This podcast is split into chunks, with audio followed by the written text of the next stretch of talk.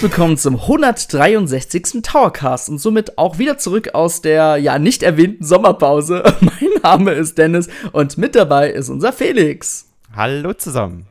Ja, Felix, wie geht's dir so nach dieser kleinen Pause, die wir hier eingelegt haben? Ja, mir geht's eigentlich wunderbar. Man muss ja dazu sagen, jetzt zum Aufnahmezeitpunkt ist der Sommer auch wieder zurückgekehrt. Draußen haben wir gefühlte 30, 35 Grad und wir sitzen hier in unserem Kämmerlein und nehmen einen Podcast auf. Das macht sich natürlich auch so ein bisschen in der Stimmung bemerkbar. Einerseits finde ich es geil, andererseits ist es auch ein bisschen zermürbend, aber ähm, trotzdem kann ich mich nicht beklagen. Ich fühle mich wunderbar und bin bereit jetzt für den Podcast.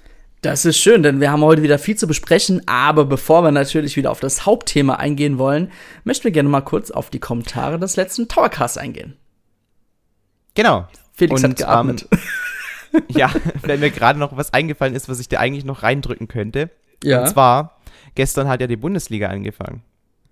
Ja. Oder vor, sagen wir mal vorgestern. Dein, dein Team hat vorgestern gespielt. Oh je, ja, ja. Und mein Team hat gestern gespielt. Ja, herzlichen Glückwunsch für diesen tollen hohen Sieg. ja. so, da, das wollte ich dir einfach nur noch mal reindrücken. Also mein VfB Stuttgart, ich bin großer Stuttgart-Fan, hat gestern, bisschen überrascht, muss man dazu sagen, 5 zu 1 gegen Kräuter Fürth gewonnen und der FC Bayern hat nur 1 zu 1 gespielt. Ja, Im stop the count, stop the count. ja, ja, das können wir gern so machen. Also ich wäre dabei, aber ja, es soll ja nicht um Fußball gehen, aber ich wollte es einfach noch mal reindrücken. Das, ja. das ist mir gerade eingefallen, als wir gemeint haben. Jetzt komm, wir haben gegen Gladbach gespielt. Die sind ja echt nicht schlecht, ne? Also, nee, die sind super. Und Bayern tut ja. sich immer schwer gegen Gladbach. Ja, also und die Mannschaft Neues. hat sich noch nicht mit dem neuen Trainer eingefunden. Aber mal schauen, wie es in den nächsten Wochen wird. Gut. Ja, aber so viel dazu soll ja kein Fußball-Podcast sein, ja. nicht, dass wir da noch böse Meinungen bekommen. Aber äh, kommen wir zurück auf unseren letzten Podcast. Falls ihr euch nicht mehr daran erinnern könnt, da haben wir über das Steam Deck geredet und uns die Frage gestellt, ob das denn eine Konkurrenz für die Nintendo Switch sein könnte oder eher nicht.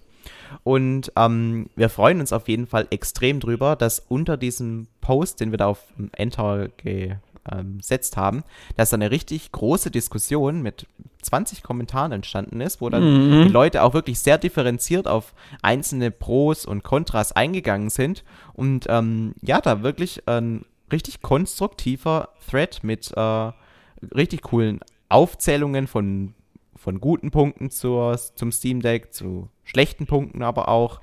Ähm, ja, also es hat uns sehr gefreut. Vielen Dank auf jeden Fall dafür. Wir wollen natürlich auch wieder zwei Kommentare vorheben. Dennis, willst du den ersten Mal setzen? Ja, und da beginne ich natürlich mit dem lieben Anti-Held, der, ähm, ich glaube, jetzt auch einer der ersten Kommentare unter unserer Podcast jetzt war. Also wirklich vielen Dank, dass du dir angehört hast. Und zwar ist er eigentlich auch unserer Meinung. Wir haben ja in dem letzten Podcast ja auch Felix, du und ich hatten ja so relativ die gleiche Meinung. Wir haben ja gesagt, dass das Gerät keine Konkurrenz sei. Da, dieser Meinung ist auch der Anti-Held. Ihm persönlich schrecken das Design und der Preis ab. Darüber haben wir auch im letzten Podcast geredet. Dass es sieht, das Ganze sieht ein bisschen unhandlich aus. Der Preis ist auch sehr hoch. Also nicht, was etwa mal so eine Mama für ihren Sohn kauft, sondern halt sich wirklich an ja, Pros wendet, sage ich mal, die viel spielen. Und ja, er meint, er glaubt, wenn man das Gerät hat und viele Spiele drauf spielt, ist es ähm, durch die günstigen Spiele der ähm, Preise der Spiele zwar nicht mehr so teuer, was auch stimmt. Steam hat ja manchmal tolle Sales, aber dennoch streckt es ab. Er glaubt auch, dass es ähm, in Homebrew-Kreisen sehr beliebt sein wird, darüber hinaus jedoch nicht. Darüber haben wir auch im letzten Podcast geredet. Weiter hat er geschrieben, genau ich sehe es genauso wie ihr. Ich sehe kein Publikum im Massenmarkt dafür. Wenn PC-Spieler Wert auf Handheld-Gaming legen würden, dann hätten sie schon einen Handheld. Ansonsten können sie sich auch einen Gaming-Laptop kaufen. Da bekommt man fürs gleiche Geld bessere Hardware, die dann auch wirklich einen PC ersetzt. Auch glaube ich, dass es ein Problem ist, dass man es nur bei Steam kaufen kann. Was auch noch ein Kontraargument im Vergleich zu Switch ist, ist, dass Steam teilweise Internetverbindung benötigt. Es gibt zwar im Offline-Modi, äh, es gibt zwar auch einen Offline-Modi, aber dennoch muss man immer wieder mal online sein. Selbst wenn man mit dem Handy einen Hotspot legt, ist es hier in Deutschland ja bei den Empfangslücken oft ein Problem. Und da muss ich sagen, ich stimme dem Anti-Held zu. Also wir hatten bereits im Vorgespräch zu unserem jetzigen Podcast, habe ich auch mal gesagt, ja, man kann ja vergleichsweise auch sich einen Laptop holen, plus wirklich einen guten Laptop, sich heutzutage sich einen guten Gaming-Laptop zu kaufen, klar, da fängt das schon bei 800 Euro an. Allerdings ja, sind halt ja, die Ansprüche die Ansprüche sind halt dann geringer, sage ich mal, weil ähm, dann laufen die Spiele, Spiele halt nicht auf High Resolution und nicht mit den höchsten Einstellungen, sondern halt nur mit den mittleren Einstellungen. Und wenn ihr einen guten Gaming-Laptop haben wollt, dann fängt es bei 1,6 an, um mal, es mal so grob zu überschlagen. dann ist natürlich so ein Gaming-Laptop wesentlich teurer. Dafür kann natürlich das Steam Deck höchstens, also beim Bildschirm 720p Auflösung oder 800p, irgendwas war das doch, ich weiß gar nicht mehr. Ähm, genau. Aber ansonsten war er unserer Meinung und war ein toller Kommentar. Danke dir, Handy-Held. ja, und ähm, der zweite Kommentar, den wir uns rausgesucht haben, der ist vom lieben Haby, der allerdings etwas kritischer wurde, denn ähm, der hat unsere, ähm, unseren Podcast so ein bisschen kritisiert, weil wir relativ oft derselben Meinung sind. Und ähm, da müssen wir uns vielleicht, da, also da wollten wir auf jeden Fall ein Statement zu bringen. Bei uns ist es schon ein Anliegen, dass wir auf solches Feedback eingehen und auch uns auf Basis dessen versuchen zu verbessern. Ähm, gerne können wir auch mal zukünftig, wenn jetzt ein Thema ansteht, wie jetzt zum Beispiel ein neues Pokémon-Spiel, bei dem wir beide jetzt nicht so viel mit anfangen könnten, ähm, oder, oder ein japanisches RPG, dass wir da vielleicht mal den Nils oder sowas einladen, weil der kann sich dafür ja sehr begeistern. Ähm, allerdings grundsätzlich, finde ich, harmoniert es trotzdem ziemlich gut zwischen ähm, Dennis und mir, zumindest ist es mein Eindruck. Und es ist ja nicht so, dass wir jetzt in unserem letzten Podcast einfach nur ähm, 60 oder 45 Minuten lang auf dieses Steam Deck eingeschlagen haben und konnten positive Punkte nicht anerkennen. Also ich denke, dass wir uns da schon immer große Mühe geben, sehr differenziert an das Ganze ranzugehen. Und ähm, ich kann auch hier nochmal einen kleinen Nachtrag geben, weil wir haben ja auch in unserem Podcast kritisiert, dass ähm, diese, diese Button-Auslegung, dass die wohl sehr unhandlich sein könnte. Allerdings, das hat ja auch der Kommentar gerade ähm, ausgedrückt, dass die ähm, dass es wohl wahrscheinlich kein großartiger Handschmeichler sein wird, weil die Tastenbelegung, die sieht ja schon ein bisschen komisch aus und ist auch ein bisschen, ein bisschen viel insgesamt. Ähm, allerdings habe ich da jetzt einen Beitrag von CNET oder ein anderes amerikanisches Magazin gesehen, gibt da ja mehrere, The Verge wäre mhm. auch möglich gewesen. Jedenfalls konnten die da schon Hand dran anlegen und da hat die Person gemeint, das war so eine Frau, dass es tatsächlich doch sehr, sehr gut in der Hand legen würde und sie hätte das Gerät am liebsten direkt mitgenommen.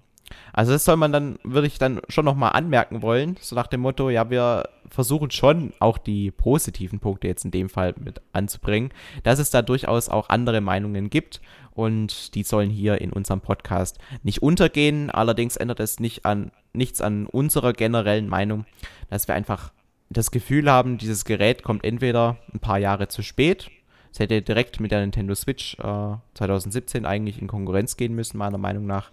Oder wenn es jetzt kommt, dann fehlt irgendwie noch so ein bisschen was, dass es tatsächlich mit ähm, einer PlayStation 5 mhm. ansatzweise konkurrenzfähig wäre. Weil so wie es sich jetzt, jetzt halt jetzt anfühlt, kostet das Ding mehr wie eine PlayStation 5 und kann aber dafür weniger, außer dass man es halt unterwegs spielen kann. Ja, Der Vorteil und, ist natürlich ja. die Steam-Bibliothek und so weiter. Darüber sind wir auch eingegangen dann im Podcast. Allerdings ähm, wird es wahrscheinlich viele davon abhalten, jetzt über 500 Euro auszugeben für ein Gerät, das halt so, ja, nicht mehr auf ähm, dem neuesten Stand ist. Ja, und wenn man wirklich, ja, ich sag mal so, wenn man wirklich richtig überzeugt von diesem Gerät wäre, würde es auch bei Mediamarkt sein. Oder man könnte es sich halt irgendwo bei GameStop vorbestellen. Aber es gibt es halt eben nur bei Steam. Steam hat wahrscheinlich, äh, halt Valve, ähm, ähm, wahrscheinlich hatte man einfach da den direkten ähm, Vertrieb dann eher gewollt, wegen der Marge und etc. Man will halt einfach wahrscheinlich das ganze Geld halt für sich kassieren, ohne dass der Großhändler da noch was mitkassieren kann. Das ja. ist natürlich ein Argument, wobei mhm. das zweite, und ich glaube, dass ähm, sie hätten das gern gemacht, dass sie das am liebsten irgendwie bei Amazon, im Mediamarkt, bei Saturn mhm. und sonst wo verkaufen. Aber ich glaube, da spielt dann auch wieder diese Chip-Knappheit, die halt ja. wirklich gerade in sämtlichen Branchen mhm. extrem am Vormarsch ist, ähm, spielt da dann auch wieder eine wichtige Rolle. Die konnten gar nicht so viel produzieren. Und das bisschen, was sie produzieren, ich glaube, da haben sie sich dann gedacht, ja, warum sollen wir das dann irgendwie mit geringerem Profit irgendwo mhm. anders verkaufen, wenn wir es nicht auch direkt bei uns ähm, abverkaufen können. Weil ich glaube, die Geräte, die sie produzieren, die schaffen sie schon über ihre eigene ja. Website abzusetzen. Ja, und halt diese langen Lieferzeiten sind natürlich schon echt ein Abschrecker. Also wenn ich das jetzt vorbestelle und krieg das erst jetzt, äh, sagen wir mal, Mitte nächsten Jahres, uff. das ist ja, das schon, ist natürlich heftig, mh, klar. Ja, aber wir wollen jetzt nicht wieder so negativ drauf eingehen. Ich, ähm, ich, ähm, also wenn du jetzt mir sagst, Felix, da gab es Leute, die sind begeistert, freue ich mich wirklich sehr für die Leute und freue mich auch für das Gerät an sich. Das Ganze ist sehr interessant und ganz ehrlich, das ist noch meine Meinung, Konkurrenz, also auch wenn wir der Meinung sind, dass es keine Konkurrenz ist, aber Nintendo wird es ja trotzdem beobachten die werden das für ihre Marktforschungsanalysen auf jeden Fall berücksichtigen, das Gerät. Und das wird dann eventuell dazu führen, dass, ja, vielleicht das Konzept der Nintendo Switch weiterlebt, aber halt in einer verbesserten Variante und man nicht komplett von diesem Konzept weggeht. Weißt du, wie ich es meine? Also, Nintendo genau. wird das Ding auf jeden Fall beobachten. Ja. Es nimmt auch ein bisschen Nintendo die Möglichkeit, jetzt nochmal eine neue Version der Nintendo Switch ähm, rauszubringen, die wieder nichts Neues kann. Also wir mhm. haben jetzt das OLED-Modell, aber danach muss dann eigentlich theoretisch auch Schluss sein, weil wie will das Nintendo verargumentieren, wenn jetzt tatsächlich schon neue Hardware rauskommt, die ähnlich ist wie die Nintendo Switch, aber gefühlt in, Gra in der Grafik nochmal zwei mhm. Stufen weiter oben steht. Ne? Also mhm. nimmt so ein bisschen auch die Argumentation von Nintendo weiterhin diesen sehr konservativen Kurs zu fahren. Jo. Hey, wir haben was Positives gesagt. Just kidding. Okay. Super. Aber ja. danke auf jeden Fall für deine Kritik, Happy. Ähm, nehmen wir gerne auf. Ja. Das Problem ist auch manchmal, das will ich jetzt einfach mal ganz so offen sagen, die Aufnahme mit einer dritten Person hat auch ein bisschen was Organisatorisches immer zu tun. Also wir haben auch schon mal überlegt, ob wir jemanden Drittes mit reinnehmen. Ich habe auch selber sogar mal eine Person angeschrieben. Bloß die Personen haben manchmal halt dann kein gutes Mikrofon und wir hatten halt schon mal einen vergangenen Podcast gehabt. Da waren auch bei uns Redakteure mit dabei. Die haben halt eben halt nicht das gute Mikrofon gehabt und dann wurde sich halt gleich über die Qualität des Podcasts beschwert. Und deswegen, wir achten so auf mehrere Faktoren und wenn halt eine der Faktoren sehr überwiegt, dann ja, dann wollen wir es halt lieber ausschließen und dann machen wir es halt Anführungszeichen lieber zu zweit, ne? Aber das sind so Sachen, das sind einfach so Sachen, die überdenken wir uns halt immer bei jeder Podcast-Aufnahme, ja. Genau. Goodie. So, dann wollen wir uns auf unser aktuelles Thema eingehen, denn wir wollen euch heute so einen kleinen Einblick geben, was dieses Jahr noch so von Nintendo kommen wird. Und Felix wird nachher auch noch ein bisschen was erwähnen, was wir so 2022 erwarten können. Und das klingt nach einem ganz lockeren Podcast heute, oder? ja, ich habe eigentlich Bock drauf. Also diese Themen, wo wir in die Zukunft schauen und ähm, über Spiele reden, die jetzt so noch nicht konkret erschienen sind, das sind sowieso mit die liebsten Themen, die ich behandle hier im Podcast. Auf jeden Fall. Denn am 10. September geht es auch schon los. Also man kann ja wirklich sagen, das Weihnachtsgeschäft, das beginnt schon im September einfach. Und das ist dann immer so die Phase. Also die erste Jahreshälfte finde ich immer sehr langweilig. Das ist bei geht's, so geht's mir so. Und dann bei der zweiten Jahreshälfte, da geht's immer richtig ab. Da kommen immer jeden Monat die richtig guten Spiele. Also nicht nur bei Nintendo, sondern auch bei anderen Herstellern. Ja. Und am 10. September soll endlich WarioWare Get It Together für die Nintendo Switch kommen. Quasi, ja, seit langem mal wieder ein WarioWare-Ableger. Ich glaube, der letzte, das letzte WarioWare-Game war damals, oh Gott, lass mich kurz erinnern, auf, der, auf dem 3DS, diese Collections war das zum Beispiel. 2017 kam die, glaube ich, heraus. Ja. Ja, und davor gab es ja noch das, äh, wie heißt es, Wario and Watch oder so? Auf dem, ja, aber das war ja. Das war ja kein richtiges WarioWare mehr. Mm, ja. Mm. Game and Wario hieß es, jetzt weiß ich ja, genau. Genau, ja. Und WarioWare ist jetzt endlich mal wieder mal ein langer da gab's Titel. Da gab es dann auch nur irgendwie ja. so neun, zehn Spiele, die zwar ein bisschen aufwendiger waren, aber es war halt kein richtiges WarioWare-Spiel. Und das, was jetzt wieder kommt, das ist ja wieder so ein ganz klassisches Mini- bzw. Micro-Game-Spiel. Äh, mhm. Das Besondere ist aber, glaube ich, sogar, ähm, dass zum ersten Mal einen, einen Multiplayer-Modus geben wird. Also, ich glaube, vorher ging das auch schon, dass man ähm, immer abwechselnd den Controller geben konnte, auf jeden Fall. Aber diesmal soll es ja, glaube ich, auch zeitgleich so ein bisschen Multiplayer-Parts geben. Also, dass man halt zeitgleich, ähm, es gab einen der Trailer, da hat man gesehen, wie da Player 1 und Player 2 steht, dass es halt Minispiele gibt, die halt zwei Spieler unter anderem halt voraussetzen, wo man halt gemeinsam eine Challenge oder halt ein Microgame, das sind alles ganz viele Microgames, halt dann gleichzeitig lösen muss. Genau. Ja, ist es ein Spiel, das du dir ähm, zulegen wirst, Dennis, oder stehst du dem Ganzen so ein bisschen nüchtern noch gegenüber? Ich, ich meine, WarioWare ja. war ja eigentlich immer für ganz solide Spiele bekannt, ne? Ja, also WarioWare bin ich ein großer Fan. Damals, ähm, ich habe den GameCube-Teil leider damals geskippt, den will ich mir unbedingt noch nachholen. Ähm, ich habe damals auf dem Nintendo DS Das war WarioWare ähm, Touch, war es, glaube ich, gewesen. Ich gucke gerade noch so nebenbei ja. mein Regal. WarioWare genau. äh, Touch war ein richtig gutes Spiel, war zwar nur alleine, aber das hat halt wirklich damals, das war wie eine Art Tech-Demo für den Touchscreen gewesen. Und damals war ja wirklich, damals waren Spiele mit Touchscreen wirklich das Ultimatum schlechthin gewesen. genau. Und, und auf, der, auf der Nintendo Wii gab es ja dann auch noch WarioWare Smooth Moves. Mhm. So ein richtiger Zungenbrecher. Allerdings, ähm, da muss man dazu sagen, das Spiel, das hatte man so gefühlt nach einer Stunde durchgespielt und alles Auf jeden so. Fall, ja. aber dafür, aber dafür kam es halt relativ am Anfang der Wii-Phase heraus und das Spiel war halt auch günstig, muss man sagen. Ne? Also, das Spiel war cool, ja, aber ich glaube, ich glaub, man konnte auch mit mehreren, aber halt mit abwechselnd spielen. Ne? So war das, glaube ich, bei WarioWare Smooth Move. Ja, aber ich finde, du, du bringst da schon einen richtigen Aspekt drauf. Ähm, mhm. WarioWare ist eigentlich für mich immer so ein bisschen, hat was von einer Tech-Demo, so ein bisschen. Ne? Mhm. Also zeigt die Bewegungssteuerung der Wii, zeigt die beiden Bildschirme bei der Wii U, zeigt den Touchscreen beim Nintendo DS und dafür kommt das Spiel jetzt auf der Switch eigentlich fast ein bisschen zu spät. Ähm, ich bin mal gespannt, ob auch jetzt so krass die tollen neuen Features, die damals angekündigt wurden, wie jetzt zum Beispiel dieser ähm, HD-Vibration, diese HD-Vibration und so, dass, ob die da wirklich drin vorkommt oder ob sie die jetzt komplett außen vor lassen, weil wir wissen ja, es gibt ja jetzt auch ähm, mit der Nintendo Switch Lite ein Modell, das jetzt nicht alle Features so genau unterstützt. Mhm. Und da wollen wir wahrscheinlich schon ein Spiel anbieten, das komplett kompatibel ist mit allen Nintendo Switch-Versionen. Deswegen finde ich, haben sie sich da schon so ein bisschen Potenzial verspielt. Und jetzt kommt es mehr oder weniger darauf an, wie kreativ sie das, was ihnen noch bleibt, noch umsetzen können.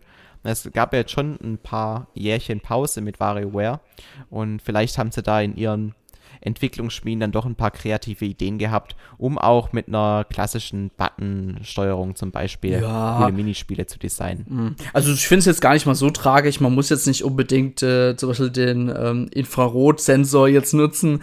Also mir reicht es auch, wenn das klassisch bleibt. Es geht, also der Hauptaspekt finde ich jetzt bei diesem WireWare-Titel ist einfach jetzt dieser Zwei-Spieler-Modus, der Kooperat also der kooperative Mehrspieler-Modus. Das ist jetzt so das neue Feature von WireWare und ich finde, da das war schon lange überfällig, dass sie dahin mussten. Und deswegen freue ich mich auch so auf WarioWare, gerade wenn man halt wieder einen Kumpel so bei sich hat, äh, nach der ganzen Corona-Sache.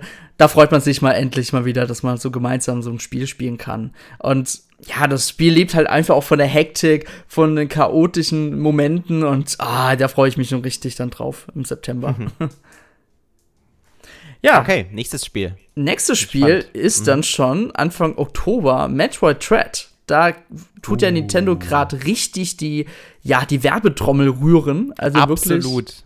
Es, äh, also mhm. es, ich kann mich nicht dran erinnern, wann ich so oft für ein Nintendo Switch-Spiel auf YouTube irgendwie so eine 5 Sekunden mm. Teaser-Vorschau bekommen habe. Allein schon, dass Nintendo Werbung für ein Spiel macht, das noch irgendwie erst in zwei Monaten oder zweieinhalb, drei Monaten erscheint, ja. Ist, ist ja schon kurios, ja. Aber ähm, wie oft und wie penetrant es beworben mm wird, mhm. echt krass. Und was, was eigentlich total krass ist, jetzt äh, uns erwartet ja in den nächsten Monaten auch ähm, das neue Halo-Spiel. Und damals gab es ja schon bei der GameCube-Ära schon immer dieser Vergleich zwischen Metroid Prime und Halo. Und Metroid Dread und Halo äh, Infinite sind jetzt zwei, wirklich, zwei unterschiedliche Spiele, aber ich finde es lustig, dass die, die, die Spiele wieder so zeitgleich relativ kommen. Man, es wird zum Glück keine Vergleiche geben wie damals in der Ära. Allerdings finde ich es halt lustig, weil Nintendo für Metroid, die Metroid-Marke ist halt schon eine coole Marke. Das ist nichts für Casual, es ist schon was für die richtigen Gamer.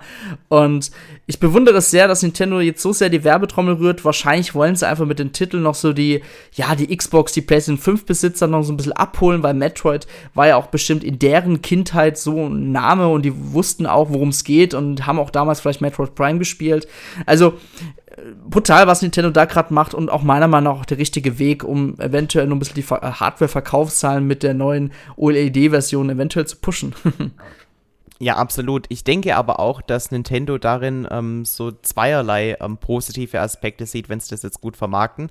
Einerseits ist es natürlich ein Experiment, um zu sehen, ja, wie gut funktioniert Metroid denn heute noch. Weil es mhm. gab jetzt schon ganz lange kein richtig großes Metroid-Spiel mehr.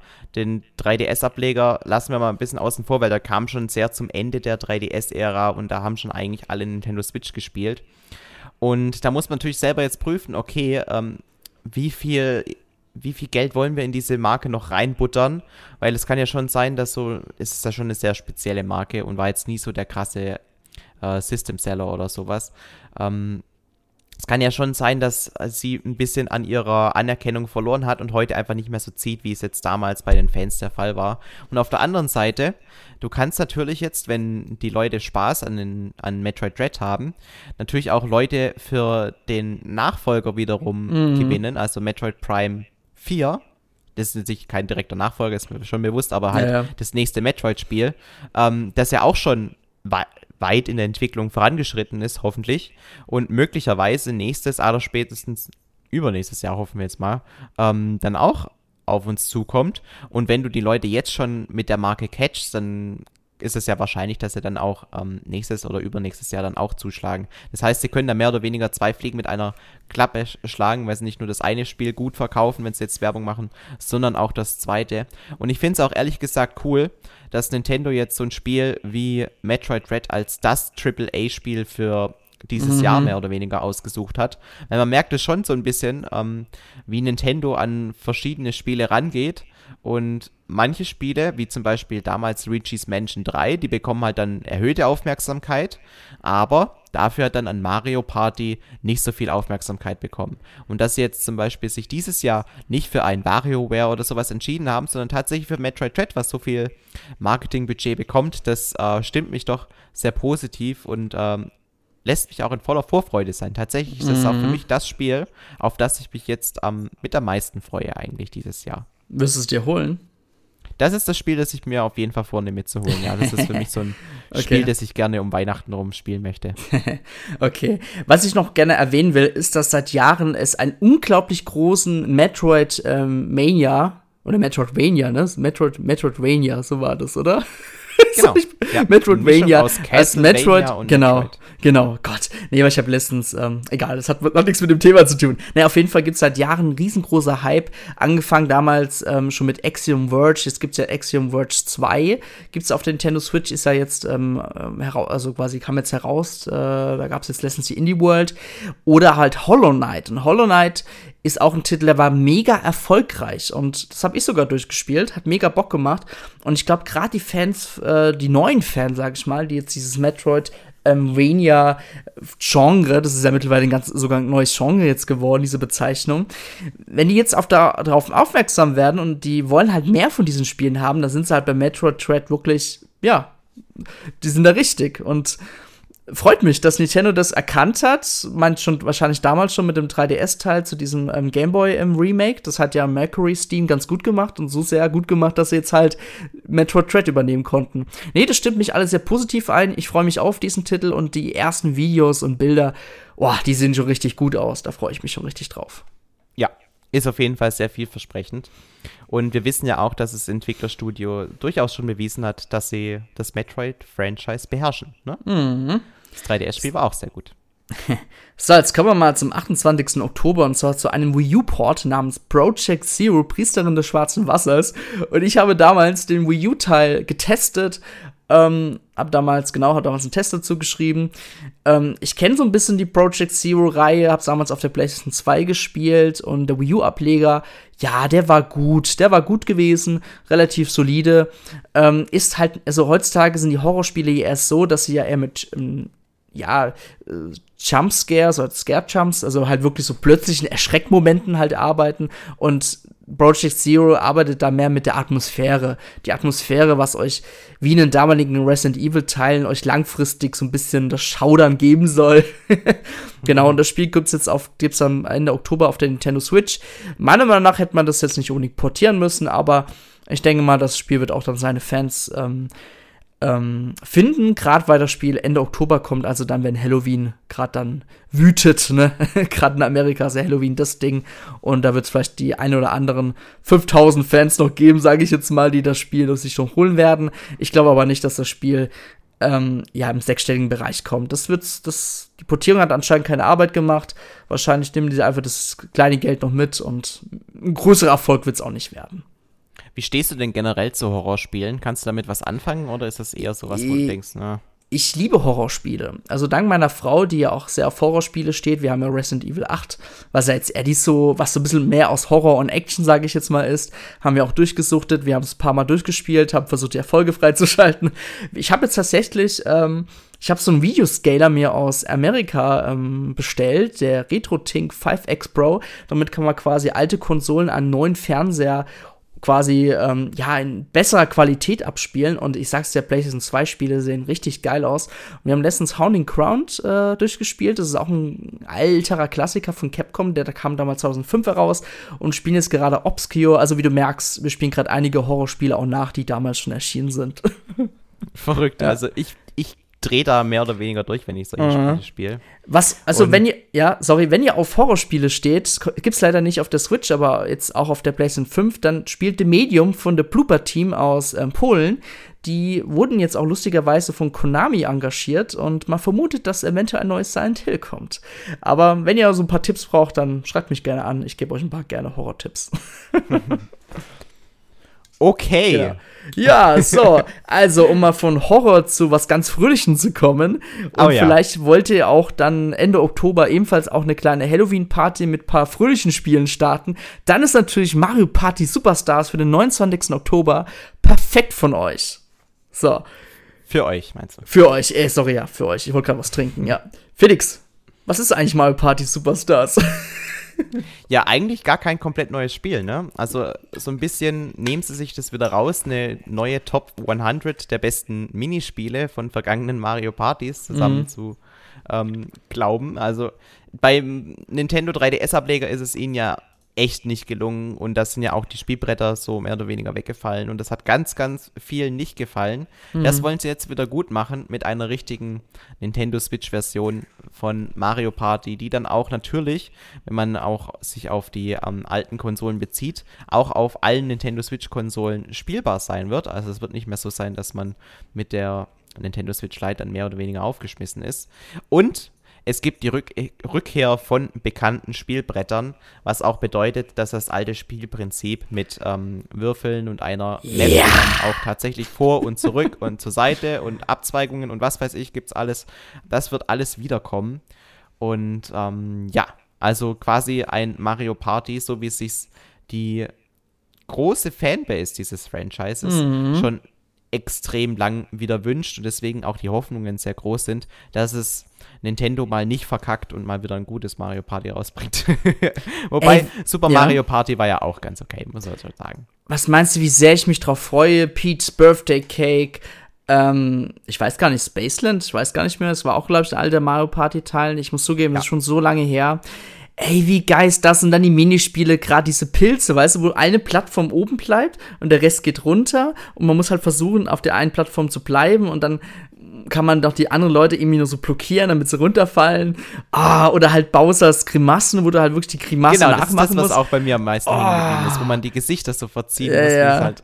Das ist Und sehr gut. Oder auch das, wo, wo das Buch immer zuschlägt, das kenne ich auch noch mhm. von früher.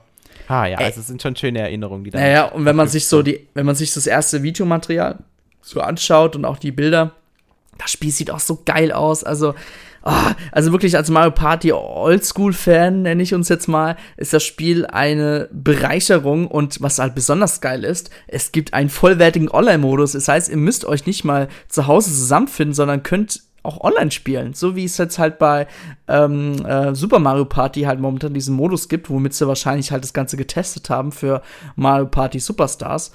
Ah, ich freue mich drauf und mega nice. Also, das wird wirklich, glaub, das mal Party schlechthin ever werden.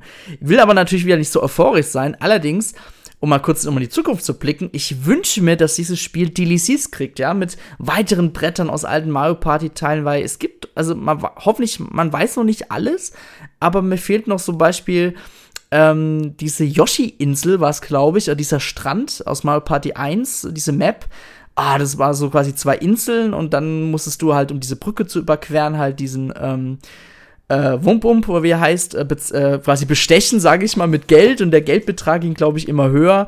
Ah, das war so nice und ah, ich freue mich total drauf und ja, das wird auch, glaube ich, der Weihnachtstitel, den ich versuche am meisten zu spielen. ja. Okay, da bist du ein bisschen anders als ich. Bei mir ist es tatsächlich sehr Metroid fokussiert. Mhm. Ähm, allerdings ich, mu ich muss dir zustimmen, es wäre für Nintendo so einfach, mit DLCs noch mehr Content zu bringen, mhm. zumal ja auch die Basis schon vor zig Jahren gelegt wurde. Also die müssten eigentlich nur diese neuen Spielbretter rüber portieren. Die bräuchten ja auch nicht mal neue Minispiele dafür. Das reicht ja schon, wenn diese Spielbretter zurückkommen würden und alle würden sie feiern. Ähm, dadurch, dass jetzt Mario Party, also Super Mario Party, das erste auf Nintendo Switch, bis auf den Online-Modus, der ja Jahre später dann mehr oder weniger nur als Demo für den neuen Teil äh, fungiert hat, gar keine DLCs bekommen hat, bin ich nicht so ganz optimistisch, ob das tatsächlich dann äh, wenigstens für den Nachfolger der Fall sein wird. Allerdings, man kann ja trotzdem noch hoffen, ne? Mhm. Ja, gespannt. Ich muss sagen, das habe ich bei Super Mario Party schon vermisst, diese DLCs. Und hätte ich auch wetten können damals, dass sowas kommt. Aber wer weiß, vielleicht haben sie sich einfach diesen Content auch aufgehoben jetzt für den neuen Teil. Weil ich hatten sie ja damals schon geplant gehabt, die alten Maps eventuell zu bringen. Haben aber gedacht, nö, wir bringen es lieber nochmal als Vollversion heraus. nee, also ich feiere das also Spiel. Ich glaube ja? auf jeden Fall, dass Nintendo bei manchen Spielen durchaus glaubt, dass sie noch DLC bringen können allerdings dann gewisse Ideen entweder dann doch nicht ausreichen, dass es, mhm. ähm, dass, oder dass intern keine, keine Mitarbeiter da sind mehr dafür, dass sie dann quasi woanders schon in anderen Projekten eingeteilt sind oder so. Weil ich, ich schwöre dir, die haben auch eigentlich geplant für Mario Odyssey zum Beispiel. Ja, hundertprozentig. Also die, die, die Insel von, von Super Mario Sunshine, Delfino Island. Delfino. Ja, ja, ja. ja. 100 Pro, das war ja schon auf der Klar. Karte mit drauf. Irgendwie wollten sie das mit reinbringen und haben es dann doch nicht getan. Mhm. Und das mhm. kann natürlich mehrere Gründe haben. Entweder sie heben sich die Idee für wann anders auf oder was auch möglich ist, dass die halt die Mitarbeiter schon in an, an anderen Projekten arbeiten. Es ist immer schwierig, das äh, von außen zu beurteilen, aber ich bin mir sicher, dass für so ein Spiel wie Mario Odyssey oder halt auch Mario Party, dass da schon auch die Diskussionen intern geführt werden, inwieweit sich da ein DLC auch wirklich lohnt. Ich lege auch meine Hand ins Feuer, dass nach äh, dem Nachfolger von Breath of the Wild auf jeden Fall ziemlich zeitnah schon Super Mario Odyssey 2 kommt. Da bin ich mir schon ziemlich sicher. Ja, aber wir gehen gleich mal auf die 2022er Titel ein, denn das ist sehr interessant, da nachher was zu beobachten. Wir gehen noch auf einen Titel noch ein, der dieses Jahr noch kommt, und das ist Advance Wars, ähm, quasi der erste und zweite Titel nochmal als Reboot Camp nennt sich das Anhängsel, also quasi ein Remake, kommt am 3. Dezember, also noch ziemlich spät. Ähm, gibt es auch schon ab und zu bei Nintendo. Ich glaube, Super, Super Smash Bros. Ultimate kam damals auch so fast Mitte Dezember heraus und Mitte, Ende, äh, sorry, Anfang Mitte Dezember. Ähm, genau, das Spiel wird von ähm, Way Forward, das ist ein sehr bekanntes Indie-Studio, Anführungszeichen, sage ich mal, in ähm, Kooperation. Die Jungs. Ja, in, äh, also. in ja, ja, in Kooperation mit Intelligence Systems, aber WayForward, um kurz dann überragend vielleicht ein bisschen zu dämpfen, die mhm. haben auch letztes Jahr dieses Bakugan-Spiel rausgebracht, was ein totaler Flop war. Ich hoffe, das war ein Aussetzer. Aber wenn wir mal die positive Seiten mal so anschauen, DuckTales haben sie ein Remake herausgebracht. Dann die Shantae-Reihe, ne? Ja, Oder? die liebe ich. Ja, also, also vor allem ja. äh, Shantae and the Pirates Curse finde ich überragend. Richtig cooles mhm. Spiel. Ja, und das Nintendo, man hat ja schon in der Vergangenheit immer wieder gemerkt, dass Nintendo da so ein paar berühmte Studios aussucht und denen halt Auftragsarbeiten geben quasi. Finde ich schon ziemlich nice und ich bin gespannt, wie die Qualität ist. Ich habe damals, wo ich noch ein kleiner ähm, Teenager war, habe ich den ersten Teil auf dem Game Boy Advance mal gespielt. Hab den, glaube ich, aber nie durchgespielt und ich freue mich einfach auch den ersten und zweiten Teil nochmal in schönerem Gewand auf der Nintendo Switch nachzuholen. Besonders weil die ersten Screens die sahen schon sehr klassisch aus, aber halt auch sehr modern, ne? So ein bisschen in süß, sage ich mal, ne? So die kleinen mhm. Figuren, die, die kleinen Panzer. Den Charme von damals sehr gut aufgegriffen und, ja. und sehr gut in die Moderne geführt. Ja. Ich bin auch gespannt, ob sie da tatsächlich so eine ähnliche Herangehensweise jetzt äh, machen wie bei Metroid.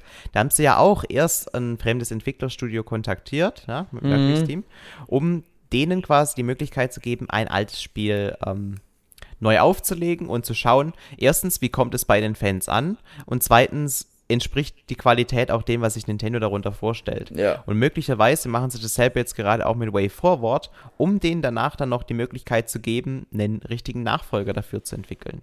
Aber sehe es auch mal ein bisschen als Weiterbildung an. Bei WayForward, so gut wie sie sind, die können auch noch was dazulernen. Und wenn halt so ein Studio oder so ein Publisher wie Nintendo in, hinter deinem Nacken ist und der Producer kommt natürlich auch noch bestimmt aus dem Hause Nintendo, die schauen natürlich drüber. Und wenn jetzt WayForward das jetzt so macht, dann sagt aber der Producer von Nintendo, hey Leute, wir zeigen euch, wie es besser geht oder einfacher geht. Das ist auch wie so eine Art Lehrgeld, sage ich jetzt mal. Ne? Bloß du verdienst selber dann Geld dabei, sag ich mal. Also ja. für WayForward ist es einfach auch nur eine Möglichkeit, ähm, erstens den Namen ein bisschen bekannter zu machen und zweitens auch noch was dazu zu lernen. Und das ist eigentlich ziemlich nice an der ganzen Sache. Genau. Und wenn es gut läuft, dann können wir vielleicht auch in Zukunft noch ein paar mehr Nintendo-Titel von Way Forward sehen. Das mhm. würde mich auf jeden Fall extrem freuen, weil wie gesagt, ich halte sehr viel von den Jungs und Mädels.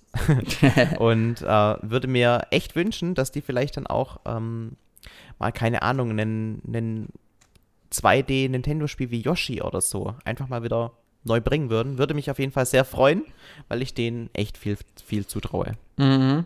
Ja, das waren jetzt die Titel für dieses Jahr, die von Nintendo kommen, also die von Nintendo vertrieben werden, quasi. Ähm, in, also quasi auf der Welt oder halt in Europa.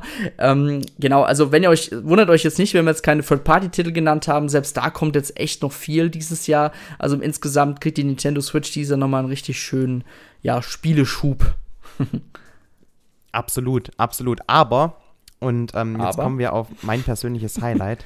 ja. Im Jahre 2022, da bahnt sich was richtig Großes an, Dennis. Mhm. Ähm, ich habe da letztens ein Video auf YouTube gesehen und habe eigentlich gedacht, äh, äh, nachdem ich den Titel gelesen habe, ich will ihn jetzt aber nicht eins zu eins zitieren, sonst weiß man schon, worauf ich hinaus will.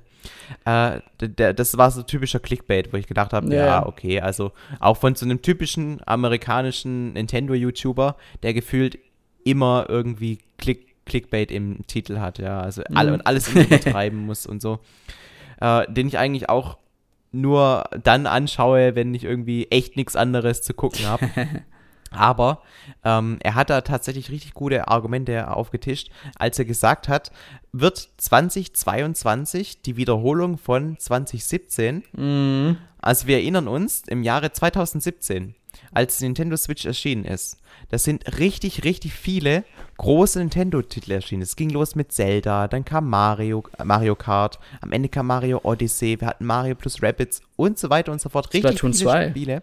Hm. Bitte? Ja, genau. Und jetzt überleg mal, was sich alles in 2022 anbahnt. Ein The Legend of Zelda Breath of the Wild 2 haben wir schon fix. Genauso wie ein Mario plus Rabbits kommt auch ein Nachfolger raus. Mhm. Ein Splatoon. Auch da ist schon confirmed, dass ein neues Spiel rauskommt. Und was dann noch darüber hinaus erscheint, wissen wir jetzt noch nicht, aber wir wissen auf jeden Fall, dass bestimmt noch spätestens nächstes Jahr in ähm, zur E3 oder in der März Nintendo Direct, die ja Nintendo jetzt offensichtlich wieder ganz normal macht, ähm, dass da noch mindestens ein, zwei, drei Perlen angekündigt werden.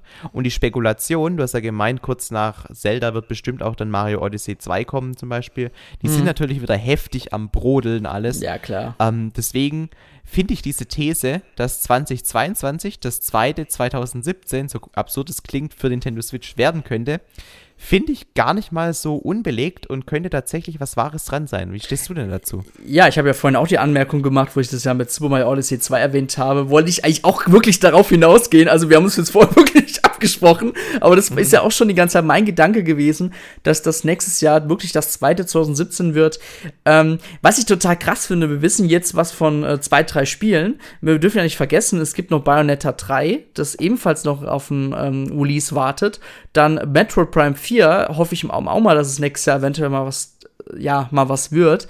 Und ganz ehrlich, wir werden hundertprozentig dieses Jahr ähm, ich bin mal gespannt, ob wir vielleicht sogar im September nicht noch mal eine neue Nintendo Direct kriegen, denn Nintendo hat ja in der Vergangenheit vor Corona auch immer so im September eine Nintendo Direct herausgebracht und haben auch dann schon meistens angekündigt, was halt so bis März erscheinen wird. Und ich sehe jetzt zum Beispiel jetzt ein Splatoon 3 oder ein Zelda Breath of the Wild 2, sehe ich jetzt nicht als ja, sehe ich jetzt da keinen kein Titel, was jetzt bis März nächstes Jahr erscheinen soll. Ja, ich glaube, das wird nee. man fürs nächste Geschäftsjahr mitnehmen.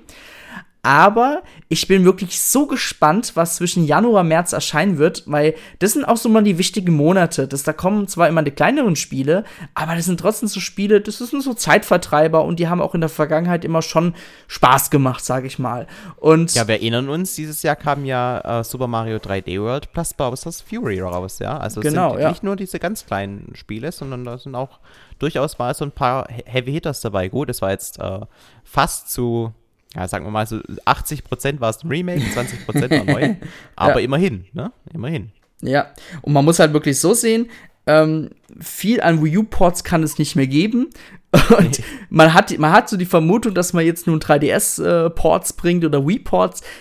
Ganz ehrlich, kann mir auch egal sein, wenn es auch dann so ist. Dann kann man die Titel gerne so für Frühjahr stopfen, wegen mir mit ein paar Neuerungen. Ich würde mich auch über ein paar Wii-Titel freuen, die auch noch mal aufgehübscht kommen, denn mit äh, der Super Mario 3D Kollektion hat man ja auch quasi die Technik dafür geschaffen, die Spiele auf älteren Systemen nochmal in einer schönen höheren Auflösung und den hübsch herauszubringen.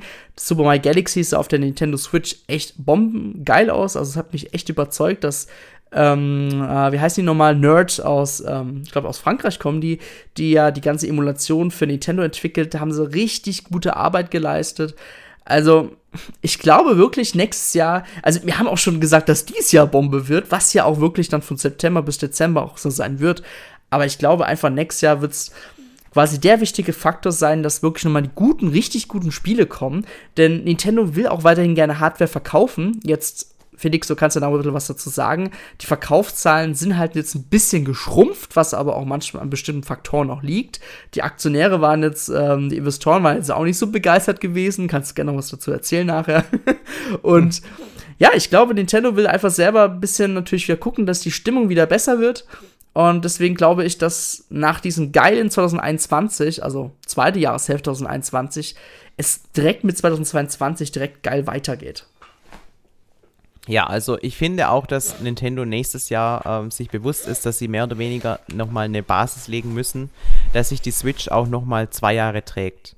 Mhm. Weil ähm, man merkt jetzt schon, also eigentlich ist Nintendo so an einem Punkt an, äh, angekommen, wo durchaus schon der ein oder andere über den Nachfolger anfängt zu diskutieren. Also 2017, nächstes Jahr wären es dann fünf Jahre. Das ist für Nintendo eigentlich so ein typischer Zyklus, wo sie sagen, naja, jetzt könnten wir eigentlich auch langsam die Nachfolgerkonsole rausbringen. Nintendo selbst redet aber davon, gerade der Präsident, ähm, Furukawa, dass, der, dass der gerne ähm, die Nintendo Switch noch viel, viel länger verkaufen wollen würde, was logisch ist, weil jetzt, jetzt macht die Switch so richtig ähm, Profit, weil die Entwicklungs- bzw. die Herstellungskosten, die sind jetzt sehr, sehr gering für Nintendo im Vergleich zu mhm. am Anfang. Die Entwicklungen sind auch alle gedeckelt, also in der Hinsicht ist es jetzt sehr großer Profit, den Nintendo damit noch einstreicht. Und wenn die der Nintendo Switch im nächsten Jahr nochmal so einen zweiten Schwung geben können, eben durch neue Titel wie jetzt Nachfolger zu Breath of the Wild oder eben Splatoon, dann ähm, würde sich die Konsole auch bestimmt nochmal darüber hinaus ein, zwei Jahre noch weiter tragen, bevor dann letzten Endes der Nachfolger dann wahrscheinlich, ich gehe mal davon aus, dass wir im Jahre 2024, 2023, Ende vielleicht auch, dass wir da dann anfangen, über den Nachfolger wirklich konkrete Informationen zu erhalten, beziehungsweise das dann auch schon erscheint. Mhm. Ja, eine sehr spannende Zeit. Also ich muss auch sagen, ich, man merkt schon so ein bisschen der Nintendo Switch an, okay, jetzt wird sie langsam alt. Das merkt man schon so offiziell an. Und ich finde es auch erstaunlich, dass Nintendo bis heute immer noch keine Preissenkung gemacht hat, weil ja, also die, können sich das halt erlauben, ne? Und die Nintendo Switch, wenn sie mal verfügbar ist, was ja eigentlich ja ist momentan noch, ähm, ja, die verkauft sich ja immer noch super gut. ja, absolut. Allerdings, man muss auch dazu sagen, die Perspektive, die Nintendo aktuell der Allgemeinheit gibt, eben mit dem Ausblick auf, ja, dass Nintendo Switch jetzt vielleicht die Hälfte ihrer Ära erreicht hat und nochmal so lange ungefähr auf dem Markt bleiben soll. So ähnlich wurde das, glaube ich, letztes Jahr, ähm, wurde, wurde da einer von Nintendo zitiert, dass er jetzt sagt, wir sind jetzt ungefähr die Hälfte bei der Hälfte des ähm, Switch-Zyklus angekommen.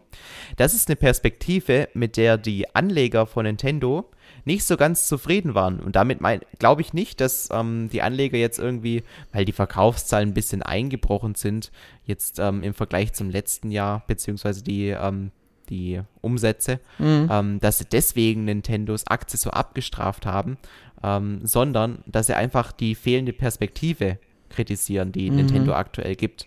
Und Nintendo ist halt gut beraten, dass sie ihr quasi ihren, ihren Investoren wieder dahingehend ein bisschen, wie, nennt man das, die Karotte vor, vor, vor den Esel hält, ja, äh, und denen aufzeigt, hey, schaut mal, wir können auch mit der Switch, wie sie aktuell ist, noch weiterhin sehr, sehr viel Geld verdienen und auch davon profitieren, unsere Nutzerbasis weiter ausbauen und ähm, die dann auch wieder dazu zu bringen, dass sie in die Aktie investieren, weil, um einfach mal ähm, ein paar Zahlen zu bringen, die Nintendo-Aktie, die ist wirklich um über 20 Prozent eingebrochen, seitdem Nintendo das letzte Mal ihre Zahlen präsentiert hat. Und das liegt jetzt nicht unbedingt daran, dass Nintendo irgendwie großartig einen Verlust gemacht hätte, sondern einfach ein weniger zu erwartender Umsatz, allerdings im Vergleich zu letztem Jahr, wo ja alle wegen Corona extrem viel ähm, Videospiele gespielt haben, ähm, berichtet haben. Aber wie gesagt, ich glaube nicht, dass es anhand äh, dieser schlechteren Zahlen ist, dass die Investoren unzufrieden waren und ihre Aktien verkauft haben, sondern dass Nintendo gleichermaßen auch keine Perspektive den Leuten geben konnte, wie sie an diesem Trend etwas ändern können. Und dass nächstes Jahr so viele krasse Spiele rauskommen, ich glaube, das ist den meisten, die jetzt ihre Aktie verkauft haben, auch einfach nicht so bewusst.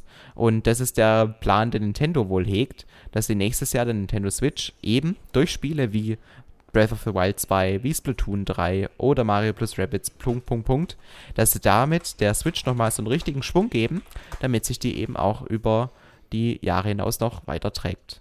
Mhm. Es gab ja auch eine News, dass Nintendo beabsichtigt, äh, quasi jetzt selber, also quasi die eigenen Aktien zurückzukaufen. Ja. Ähm, Felix, was denkst du dazu? Warum macht man das eigentlich? Kannst du das mal erklären? Das kann ich erklären, ja. Also es ist grundsätzlich so, dass ähm, sich das für Nintendo insofern lohnt, dass ähm, sie momentan das Gefühl haben, dass die Aktie eventuell unterbewertet sein könnte und ähm, sie deswegen ähm, diese Aktien lieber zurückkaufen, weil auf Sicht spart man sich dann zum Beispiel, dass man den Leuten Dividenden auszahlen muss. Mhm. Nintendo zahlt sogar, finde ich, eine sehr, sehr gute Dividende. Also ich, ich selber habe ja auch Aktien und ähm, der Aktienwert, der ist jetzt gar nicht mal so krass hoch. Ich glaube, der liegt bei mir momentan so bei 6.000 bis 7.000 Euro. Mhm. Allerdings bekommt man dadurch schon Dividenden, mit denen ich mir jährlich eine Nintendo Switch kaufen könnte. Okay. So, so, also es ist schon, es ist schon nicht wenig, finde ich. Mhm. Man bekommt so zweimal, zweimal im Jahr bekommt man die ausgezahlt und es sind immer so um die 150 bis 200 Euro, wenn ich mich jetzt äh, recht entsinne. Also es ist schon schwer in Ordnung.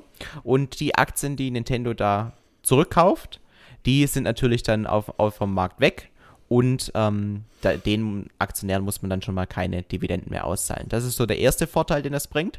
Und zweitens möchte man natürlich auch den ähm, Leuten, die die Aktien noch besitzen, einen gewissen Anreiz geben und sagen, hey, ähm, wir sind so überzeugt von uns, wir kaufen unsere eigenen Aktien zurück, was natürlich auch wieder den Preis der Aktie theoretisch in die Höhe treibt, auch wenn der Effekt jetzt nicht so krass stark mhm. ausfällt. Aber trotzdem ist es immerhin auch, ich finde, ähm, so mehr symbolisch anzusehen.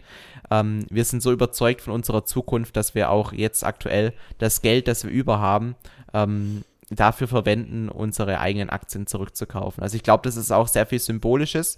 Ähm, Apple hat es zum Beispiel, ich weiß nicht, ob sie es jetzt immer noch machen, aber jahrelang auch so gemacht, dass sie immer wieder Aktien zurückgekauft haben, eben aus genau dem Grund, ähm, weil sie selber der Überzeugung waren, wir haben noch so viel vor mit der Marke, mit Apple.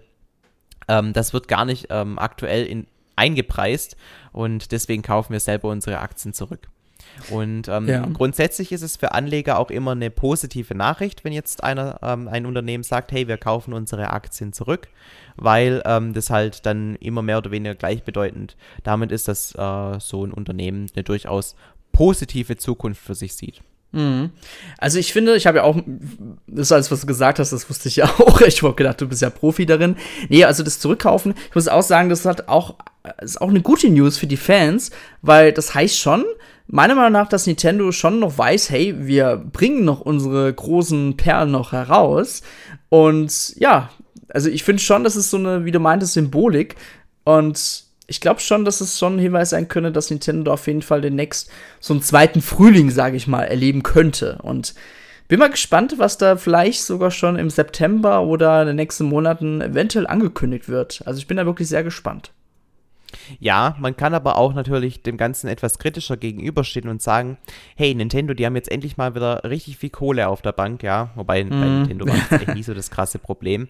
Allerdings könnten sie das Ganze doch jetzt auch mal ein bisschen besser investieren. Vielleicht ein, zwei Entwicklerstudios aufkaufen. Mhm. Wir haben jetzt mal darüber geredet, dass sie Next Level Games gekauft haben. Ne? Das haben wir uns auch sehr drüber gefreut. Allerdings könnten sie da ruhig noch ein bisschen offensiver rangehen. Wir erinnern uns, wie Microsoft da mhm. in den letzten Jahren vorgegangen ist.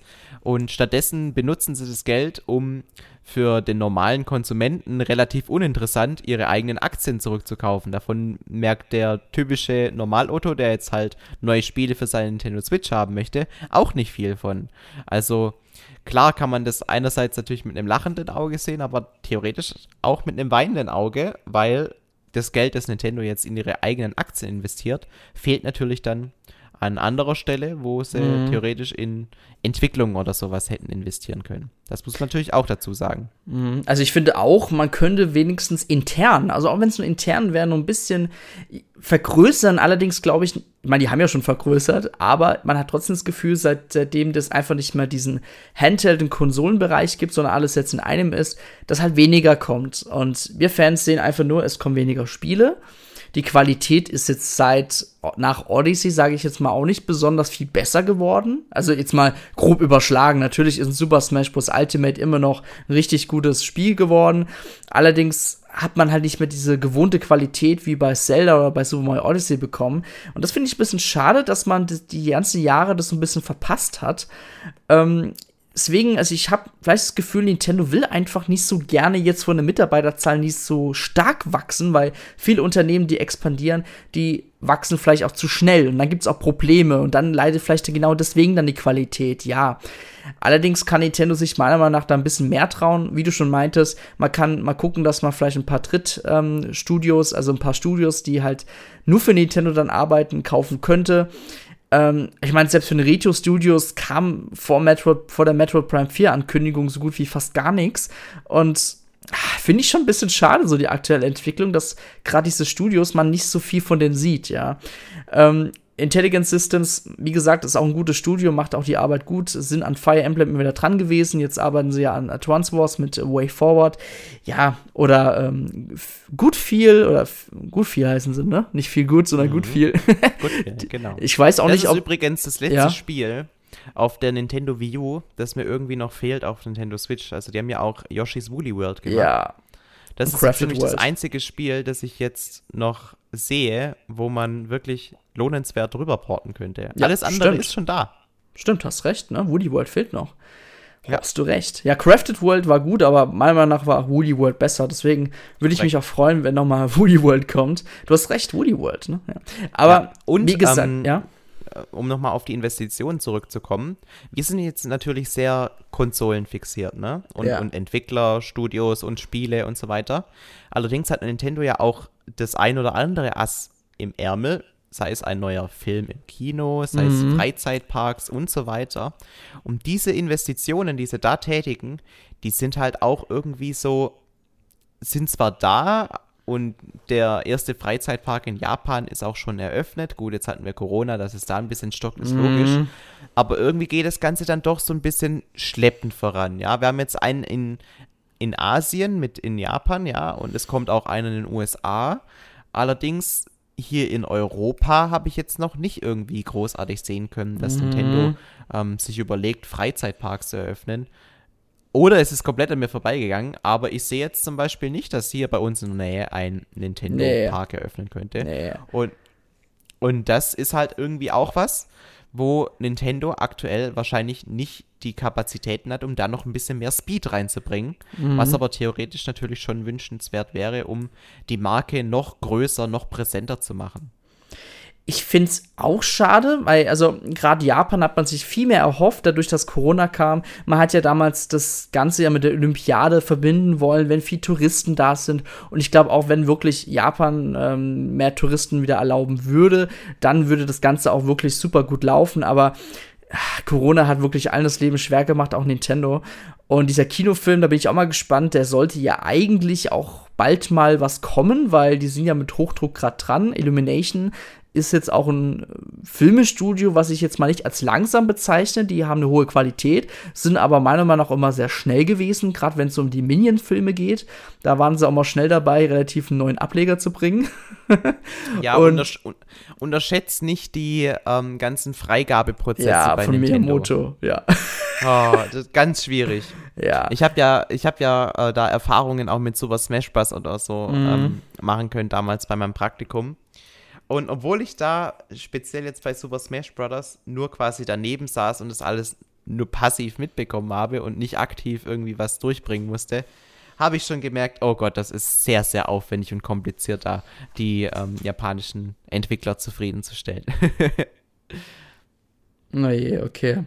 Ja, das glaube ich dir und ich glaube auch, dass Elimination vielleicht, ähm, gut, kommt darauf an, wie erfolgreich der Film ist und wie sich die Mühe da ausbezahlt macht. Aber ich finde es krass, wir hatten jetzt letztes Jahr ähm, vor Corona diesen Sonic-Film und jetzt soll ja bald schon der zweite Teil kommen, wo ich mir auch denke, pff, die sind schnell. Ist natürlich eine andere Technik, weil der Mario-Film wird bestimmt animiert sein. Sonic war ja so ein bisschen Hype animiert und äh, halt Wirklichkeit, ne? Mhm. ähm, nee, ich bin gespannt, ja.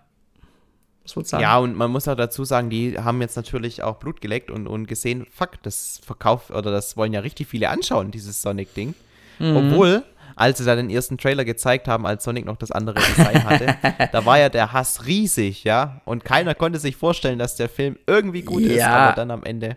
Aber ganz ehrlich, Felix, das war hundertprozentig ein gewollter Troll. Hundertprozentig, weil vergleich mal die beiden Designs und wie schnell das auch ging dieses das neue Design, wie schnell sie das ein, also wirklich eingefügt haben. Ma meiner Meinung nach sah das alte Sonic Design wie dieses Meme aus, dieses Sonic Meme, so das kennt ihr ja bestimmt, wenn ihr das googelt, dieses schlecht gezeichnete Sonic.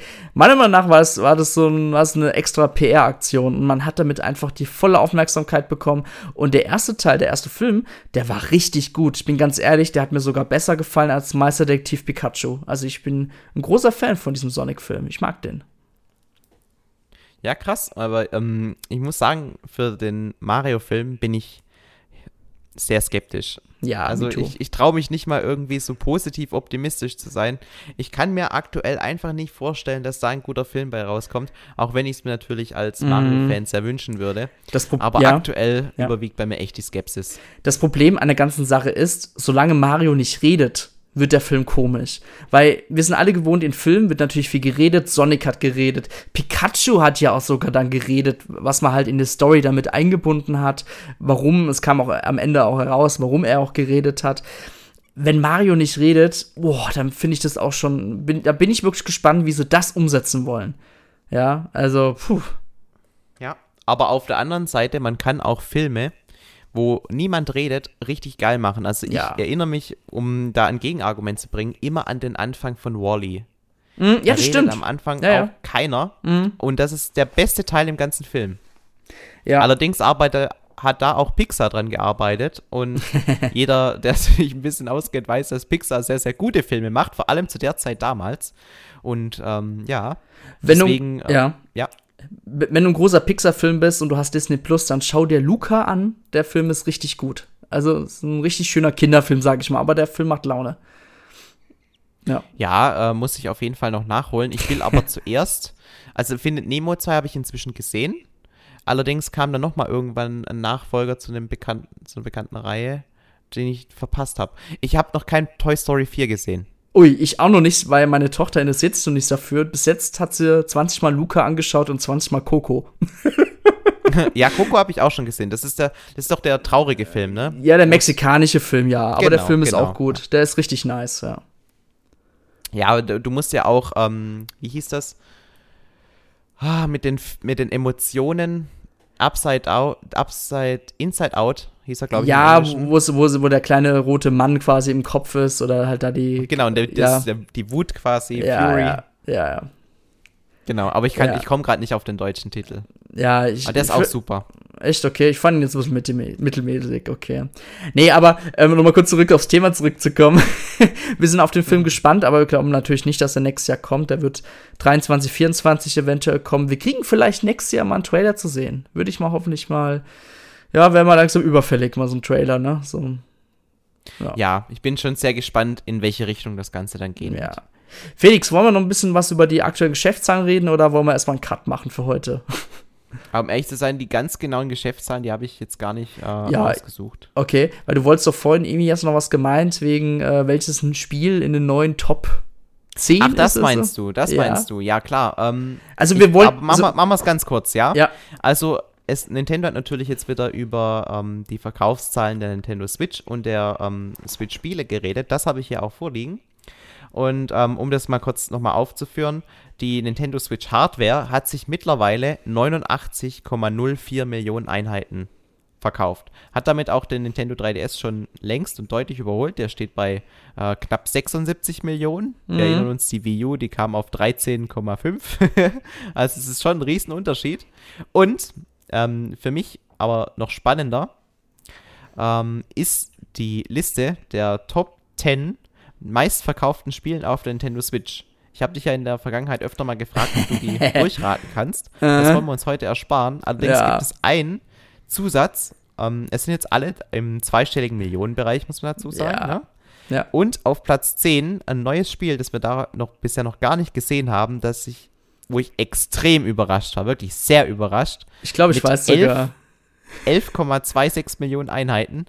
Ring Fit Adventure. Ja, ja, voll nice, oder? Ist das so ein Spiel, wirklich so. Mein, man muss auch wirklich sagen, dank Corona, ja? Also die Leute, die Leute kamen nicht ins Fitnessstudio und haben halt dann zu Hause halt dann äh, Fitness gemacht.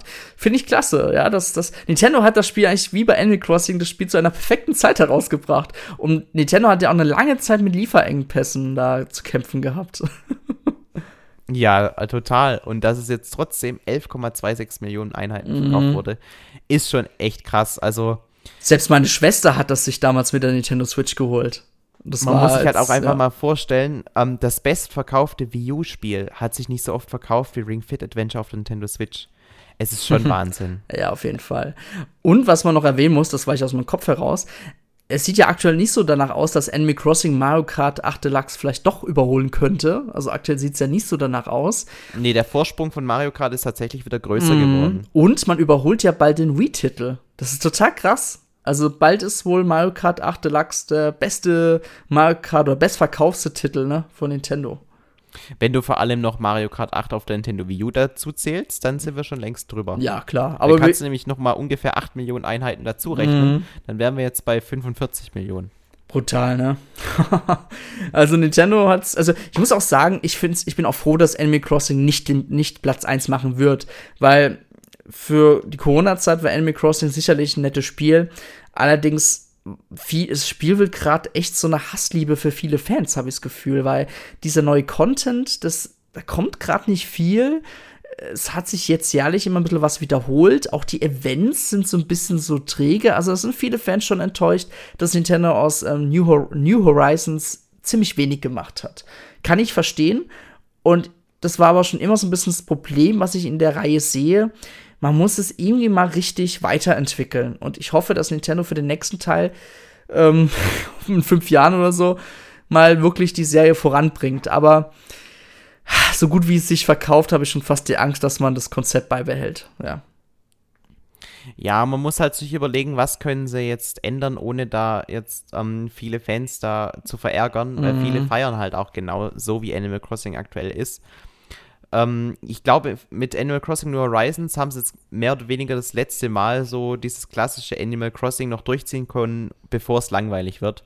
Ja. Beim nächsten Mal, also ich denke mir halt immer, wie wäre es denn, wenn wir das Ganze jetzt aus so einer The Legend of Zelda Perspektive sehen würden? Also man ist hinter dem Charakter. Ja.